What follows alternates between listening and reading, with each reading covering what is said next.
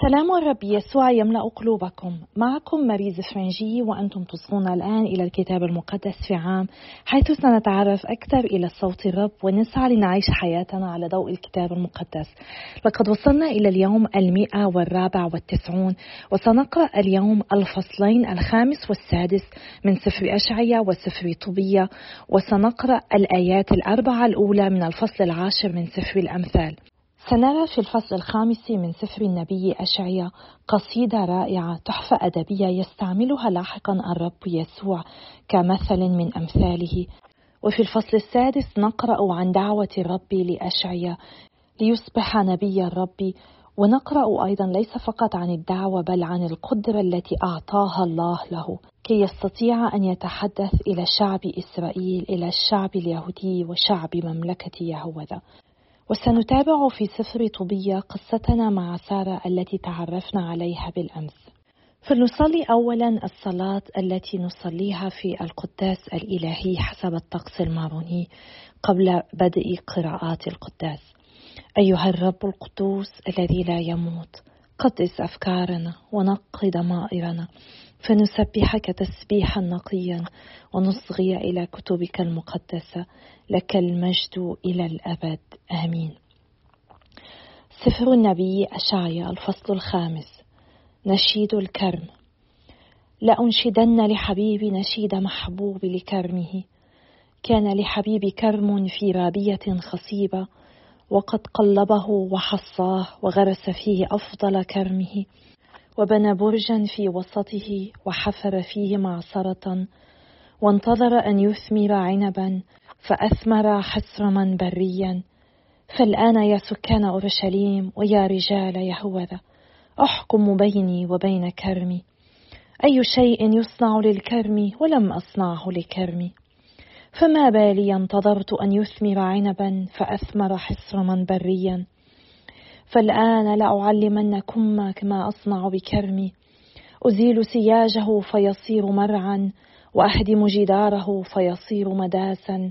وأجعله بورا لا يقدب ولا تقلع أعشابه. فيطلع فيه الحسك والشوك وأوصي الغيوم ألا تمطر عليه مطرا. لأن كرم رب القوات هو بيت إسرائيل وأناس يهوذا هم غرس نعيمه. وقد انتظر الحق فإذا سفك الدماء والبر فإذا الصراخ. لعنات. ويل للذين يصلون بيتا ببيت ويقرنون حقلا بحقل حتى لم يبق أي مكان فتسكنون وحدكم في وسط الأرض. على مسمع مني أقسم رب القوات. إن بيوتا كثيرة ستخرب عظيمة وجميلة منها تبقى بغير ساكن. فعشرة فدادين كرما تخرج بثا واحدا وبذر عمر يخرج إيفا. ويل للقائمين من الصباح في طلب المسكرات المتأخرين إلى المساء والخمر تلهبهم. وفي مآربهم الكنارة والعود والدف والمزمار والخمر ولا يلتفتون إلى عمل الرب ولا يرون صنع يديه. لذلك جلي شعبي لعدم المعرفة وأصبح خاصته من أهل المجاعة ويبست عامته من العطش فوسع مثوى الأموات حلقه وفتح بلا حد فمه فينحدر فيه وجهاؤه وعامته وجمهوره وكل مبتهج فيه ويوضع ابن آدم ويحط الإنسان وتخفض عيون المتكبرين ويتعالى رب القوات بالقضاء ويتقدس الإله القدوس بالبر وترعى الحملان كما في مراعيها وأطلال المترفين يلتهمها الغرباء. ويل للذين يجرون الإثم بحبال الباطل والخطيئة بمثل أمراس المركبة. القائلين ليبادر وليعجل في عمله حتى نرى وليقترب ويحضر تدبير قدوس إسرائيل حتى نعلم. ويل للقائلين للشر خيرا وللخير شرا.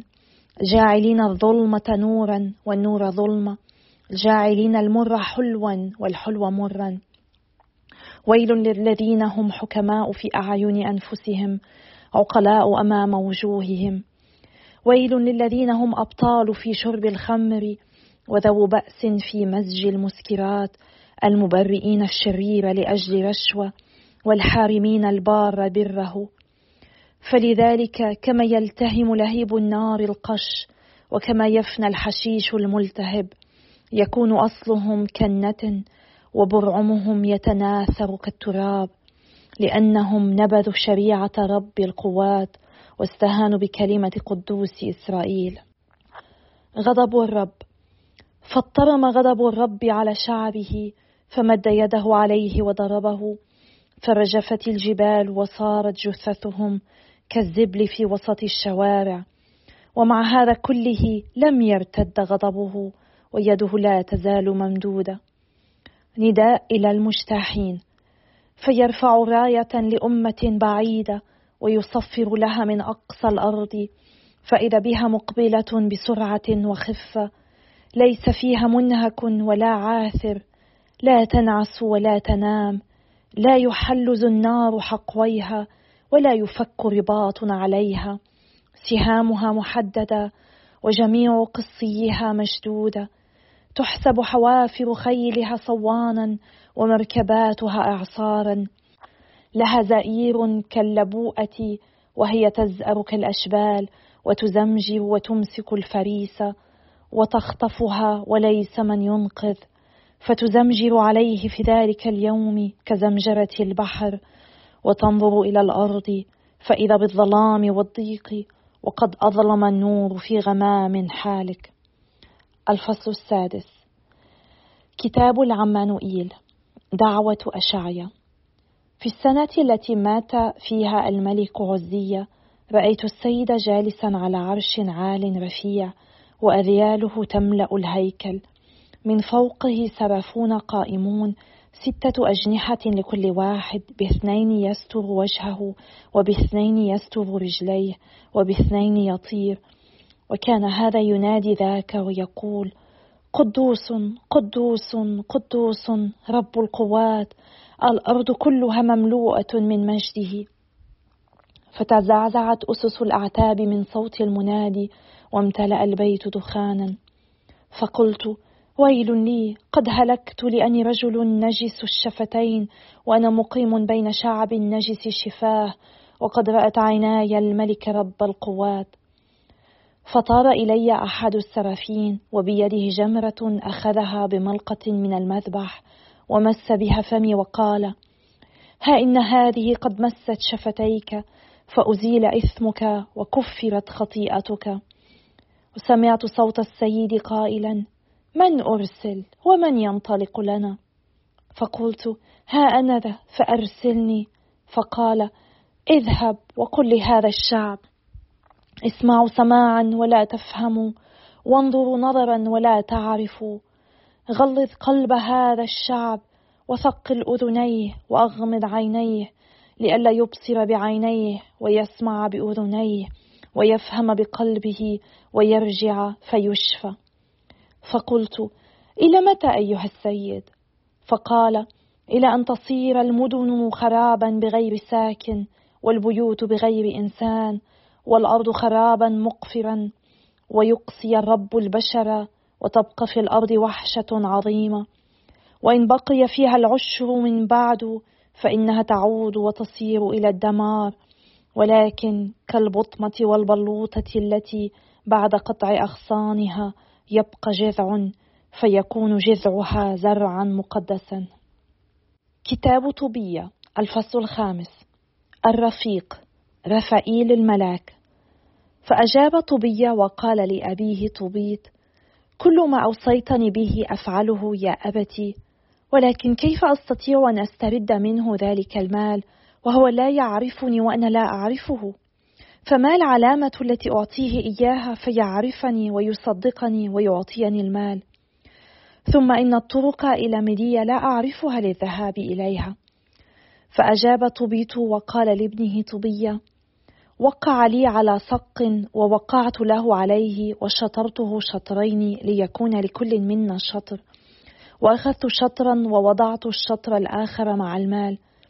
والآن فقد مضى عشرون سنة منذ أن أودعت هذا المال. فابحث لك يا بني عن رجل أمين يرافقك فنعطيه أجرة إلى أن تعود واسترد ذلك المال من جبعئيل فخرج طبي يبحث عن رجل يرافقه إلى ميديا ويعرف الطريق.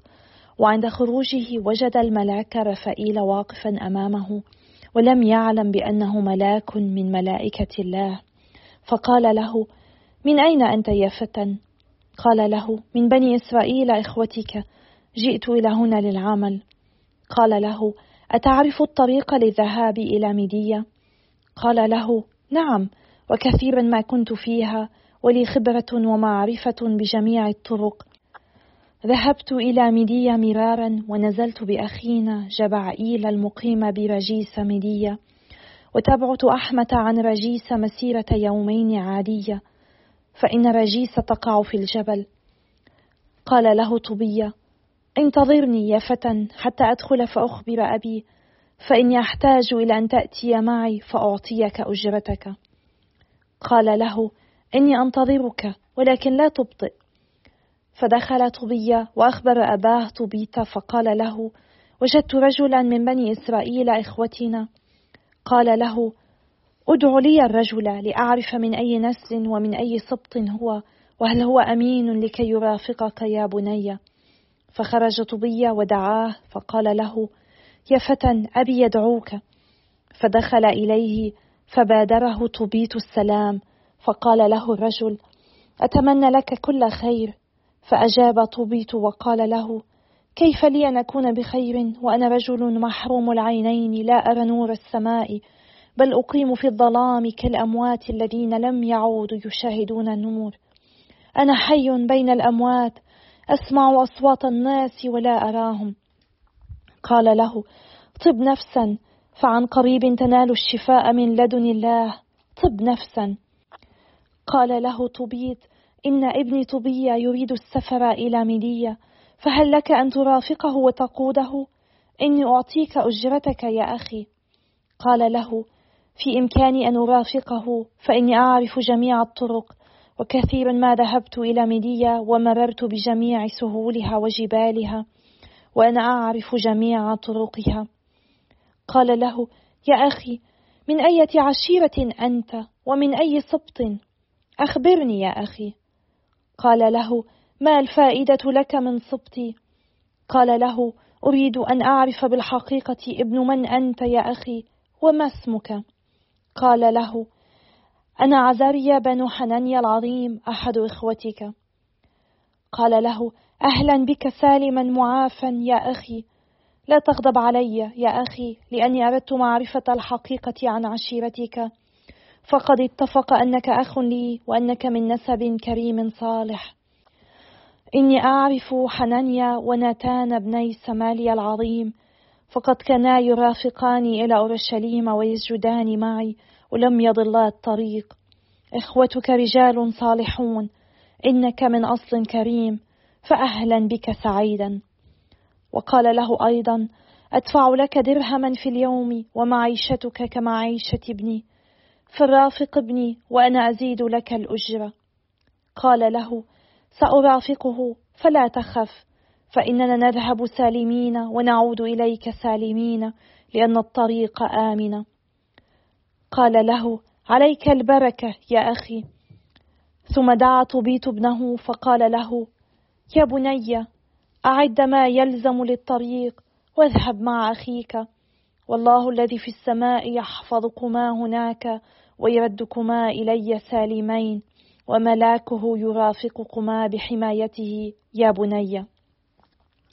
وخرج طبي للذهاب في طريقه وقبل أباه وأمه فقال له طبيط اذهب سالما. وبكت أمه وقالت لطبيط لماذا ترسل ولدي؟ أما هو عكاز شيخوختنا وهو الذي يدخل ويخرج أمامنا؟ يجب أن لا يضاف المال إلى المال بل أن يكون فدية ولدنا. كفانا ما رزقنا الرب من عيش. قال لها دعي عنك الهم فإن ولدنا سيذهب سالما ويعود إلينا سالما وعيناك ستشاهدان اليوم الذي يعود فيك إليك سالما. فدعي عنك الهم ولا تخافي عليهما يا أختي. سيرافقه ملاك صالح ويكون سفره ناجحا ويعود سالما. الفصل السادس. فكفت عن البكاء. في الحوت دواء. وذهب الولد والملاك معه وذهب معه الكلب ورافقهما وصارا كلاهما. ولما كانت الليلة الأولى باتا بجانب نهر دجلة. ونزل الولد ليغسل رجليه في النهر فوثب حوت كبير من الماء وأراد أن يبتلع رجله. فصرخ الصبي فقال الملاك للصبي أمسك بالحوت واقبض عليه. فقبض الصبي على الحوت وجره إلى الأرض. فقال له الملاك شق الحوت وأخرج مرارته وقلبه وكبده وضعها جانبا وألق بالأحشاء. فمرارته وقلبه وكبده دواء ناجع. فشق الصبي الحوت وجمع المرارة والقلب والكبد. وشوى شيئا من الحوت وأكل وترك البقية للتمليح. ثم صارا كلاهما معا حتى اقتربا من ميديا. حينئذ سأل الصبي الملاك فقال له يا عذر يا أخي ما هو الدواء الذي في قلب الحوت وكبده ومرارته؟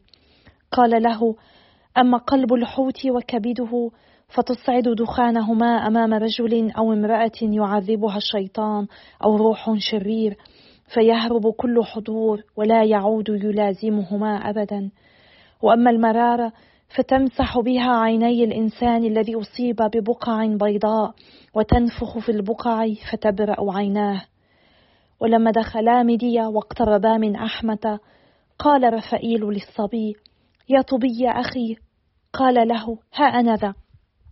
قال له علينا أن نبيت هذه الليلة في منزل رعويل وهو رجل من قرابتك وله ابنة اسمها سارة وليس له من ابن ذكر ولا ابنة سوى سارة وأنت أقرب الناس إليها فمن حقك أن تعطى لك قبل سواك ومن حقك أيضا أن ترث جميع أموال أبيها. وهي فتاة رصينة باسلة جميلة جدا. وأبوها يحبها حبا شديدا. من حقك أن تتزوجها. اسمع لي يا أخي فإني سأكلم الأب عن ابنته منذ هذه الليلة لكي تتخذها لك خطيبة. وما تعدن من رجي سنقيم عرسها. وأنا عالم بأن رعوئيل لا يستطيع أن يمنعك إياها ولا أن يخطبها إلى رجل آخر. وإلا استحق الموت بحسب حكم كتاب موسى. لعلمه بأنه من حقك قبل أي رجل آخر أن تتزوج ابنته. فاسمع لي يا أخي ففي هذه الليلة نتكلم في شأن الفتاة ونطلبها لك. وما تعدن من رجيس نأخذها ونذهب بها معنا إلى بيتك. فأجاب طبية وقال لرفائيل يا عذر يا أخي سمعت أنه قد عقد لها على سبعة رجال فماتوا في غرفة العرس. وكانوا يموتون ليلة دخولهم عليها. وسمعت أيضا من يقول إن شيطانا كان يقتلهم. فأنا الآن خائف.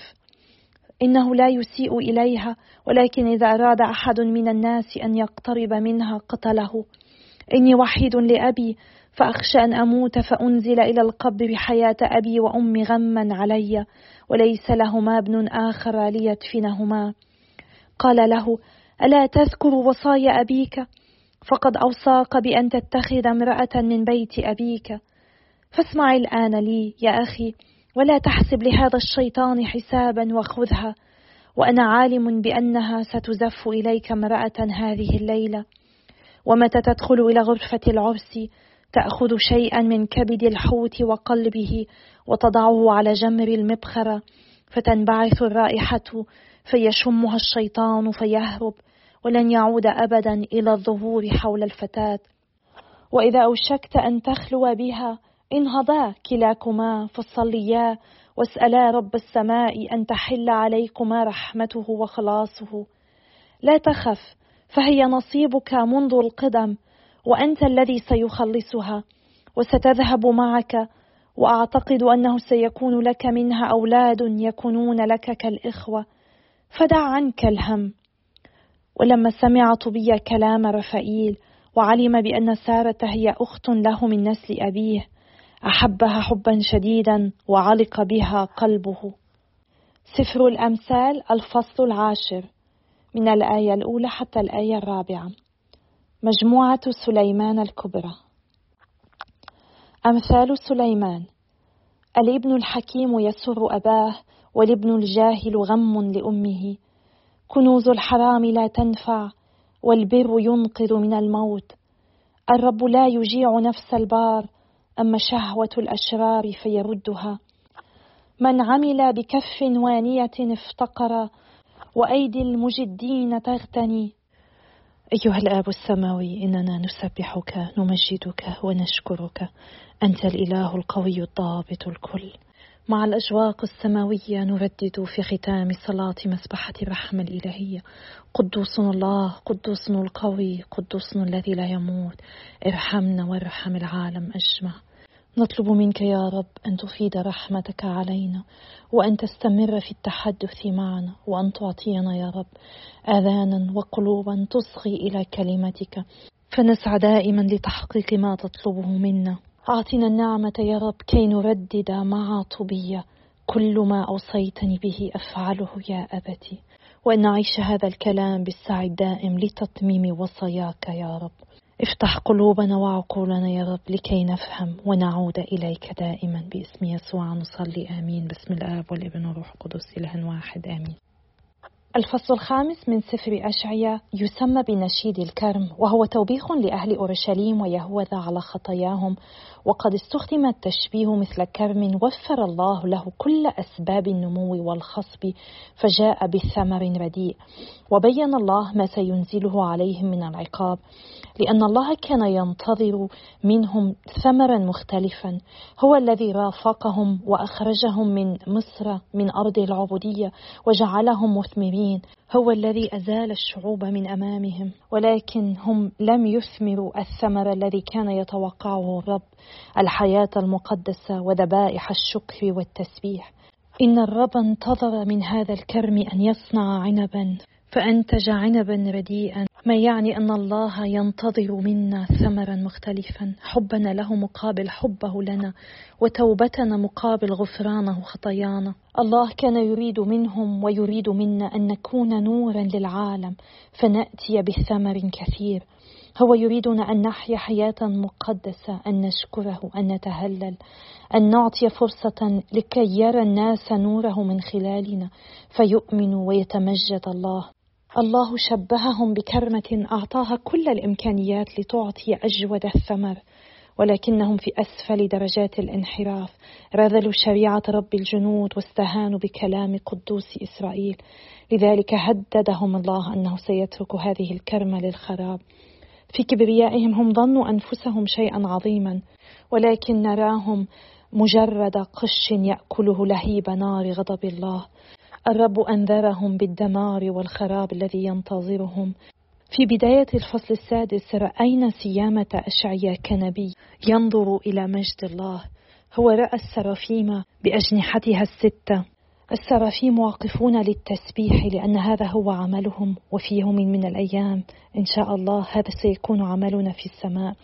الله جالس أما هم فمستعدين للخدمة والأجنحة رمزية معناها اثنين تغطي الوجه لأنه لا يحتمل نور وعظمة مجد الله ولا يدرك كل البهاء الإلهي ويغطي الرجلين إشارة إلى الخشوع والأحترام والحياء ويطير إشارة لاستعدادهم لأداء أي خدمة سريعا. ليتنا نتعلم منهم الوقار والخشوع والاحترام والاستعداد الدائم لخدمة الرب كما يطلب منا. هم كانوا يصرخون قدوس قدوس قدوس أنت أيها الرب القوي إله الصباؤوت السماء والأرض مملوءتان من مجدك العظيم. هذه الصلاة التي نصليها كلنا في الكنيسة الكاثوليكية خلال الذبيحة الإلهية قبل أن يصبح يسوع حاضرا في القربان المقدس. نحن نردد هذه الكلمات ثلاث مرات. قدوس قدوس قدوس. عندما نوشك على دخول لحظة مقدسة جدا خلال الذبيحة الإلهية. قرأنا أن أشعية عندما فهم ماذا يحدث عندما اختبر هذه الرؤية ندب وقال ويل لي لأني قد هلكت حين رأى أشعيا الله في قداسته أدرك مدى نجاسته ونحن أيضا عندما نتعرف على الله أكثر ندرك مدى بشاعة خطايانا. أما الذي لا يقابل الله الذي لا يتعرف عليه هو يظن في نفسه أنه قديس. لذلك صرخ القديس بولس الخطأ الذين أولهم أنا. والنبي هنا اعترف بخطيئته أولا ثم خطيئة الشعب كله. رد فعل أشعيا يذكرني بشيئين. جملة سمعتها من الأم أنجليكا التي بدأت التلفزيون الكاثوليكي في الولايات المتحدة. قالت كلما اقتربنا من يسوع كلما تعرفنا عليه تعمقنا في علاقتنا الشخصية معه كلما أدركنا كم نحن خاطئين. وأيضا نتذكر القديس بطرس عندما جاء الرب يسوع إلى مركبه وبعد أن اصطادوا صيدا عجيبا. وكان السمك فائض. جثى على ركبتيه القديس بطرس وقال للرب يسوع ابتعد عني يا رب لأني رجل خاطئ. ولكن الرب يسوع أعلن له أنه سيجعله صياد بشر. إن كل واحد منا مدعو لكي يتعرف على الرب لأنه فقط من خلال التعرف على الرب يمكن أن ندرك ضعفنا وحاجتنا إليه. إن الرب قد خلقنا على صورته ومثاله يعني لنكون جميلين لنكون حكماء لنكون قديسين. ولكننا غالبا ما نسقط بعيدين عن الهدف الذي من أجله خلقنا. الرب رغم كل قداسته ورغم عدم حاجته لنا هو القدوس وقداسته لا محدودة. ورغم كل ضعفنا البشري هو يدعونا باستمرار كي نقترب منه. وهذا ما اختبره أشعيا في محضر الرب وهذا ما نحن مدعوون لنختبره دائما مع الرب. نحن كل مرة نقترب فيها من الرب يسوع في القربان الأقدس. نعطى فرصة لكي نتحد معه لكي نتعرف عليه أكثر.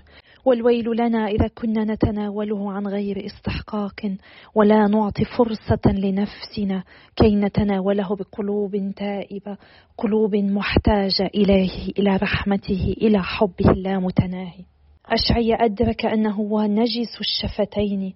لذلك طار إليه أحد السرافيم وأخذ فحما مشتعلا من المذبح السماوي ولمس به شفتي أشعيا.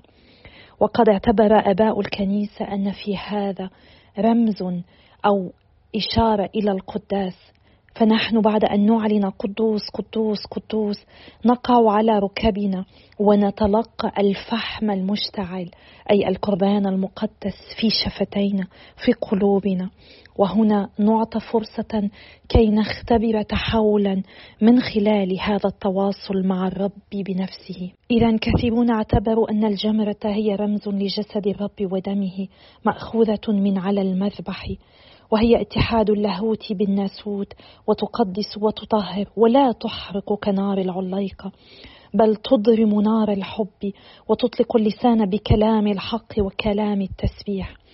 نحن ندرك أن أشعيا لم يتناول جسد الرب يسوع فهذا السر كان لم يتأسس بعد ولكنه كما قلت رمزا لما سوف يحدث وإشارة لأننا نستطيع أن نتقدس في المسيح من خلال الاتحاد معه في القربان الأقدس. لاحقا سأل الله من يرسل فأجاب أشعيا ها أنا ذا يا رب أرسلني. وفي نهاية القداس في الذبيحة الإلهية حسب الطقس الكاثوليكي الكاهن يقول اذهبوا بسلام مجدوا الرب بحياتكم. نحن في القداس نأتي إلى محضر الرب نشثو على ركبتينا نتحد مع الرب نفسه في القربان الأقدس نعطيه فرصة كي يغيرنا ثم نحن مدعوون لأن نأخذه معنا إلى كل الذين نلتقي بهم. ونعلن يسوع إلى العالم أجمع.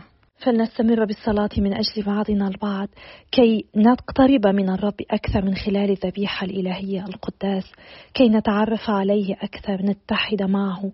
كي نسمح له أن يغيرنا فنصبح حقا مسحاء آخرون. نجعل نور الرب هو يشع من خلالنا حتى يتعرف عليه هذا العالم المظلم. نحن بحاجة إلى نعمة الرب وصلوات بعضنا البعض. أنا أتشكركم على صلواتكم وأحملكم في صلاتي كل يوم وإلى اللقاء غدا يوم آخر إن شاء الله.